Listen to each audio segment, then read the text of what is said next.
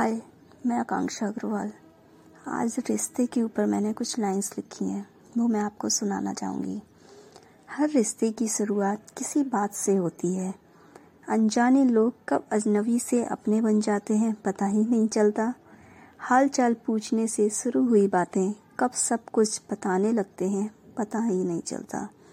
और जब अचानक से बात बंद हो जाए, तब उस शख्स की कमी उस शख्स की अपनी ज़िंदगी में असली अहमियत पता लगती है। तब बनता है एक रिश्ता, दिल का रिश्ता, प्यार का रिश्ता।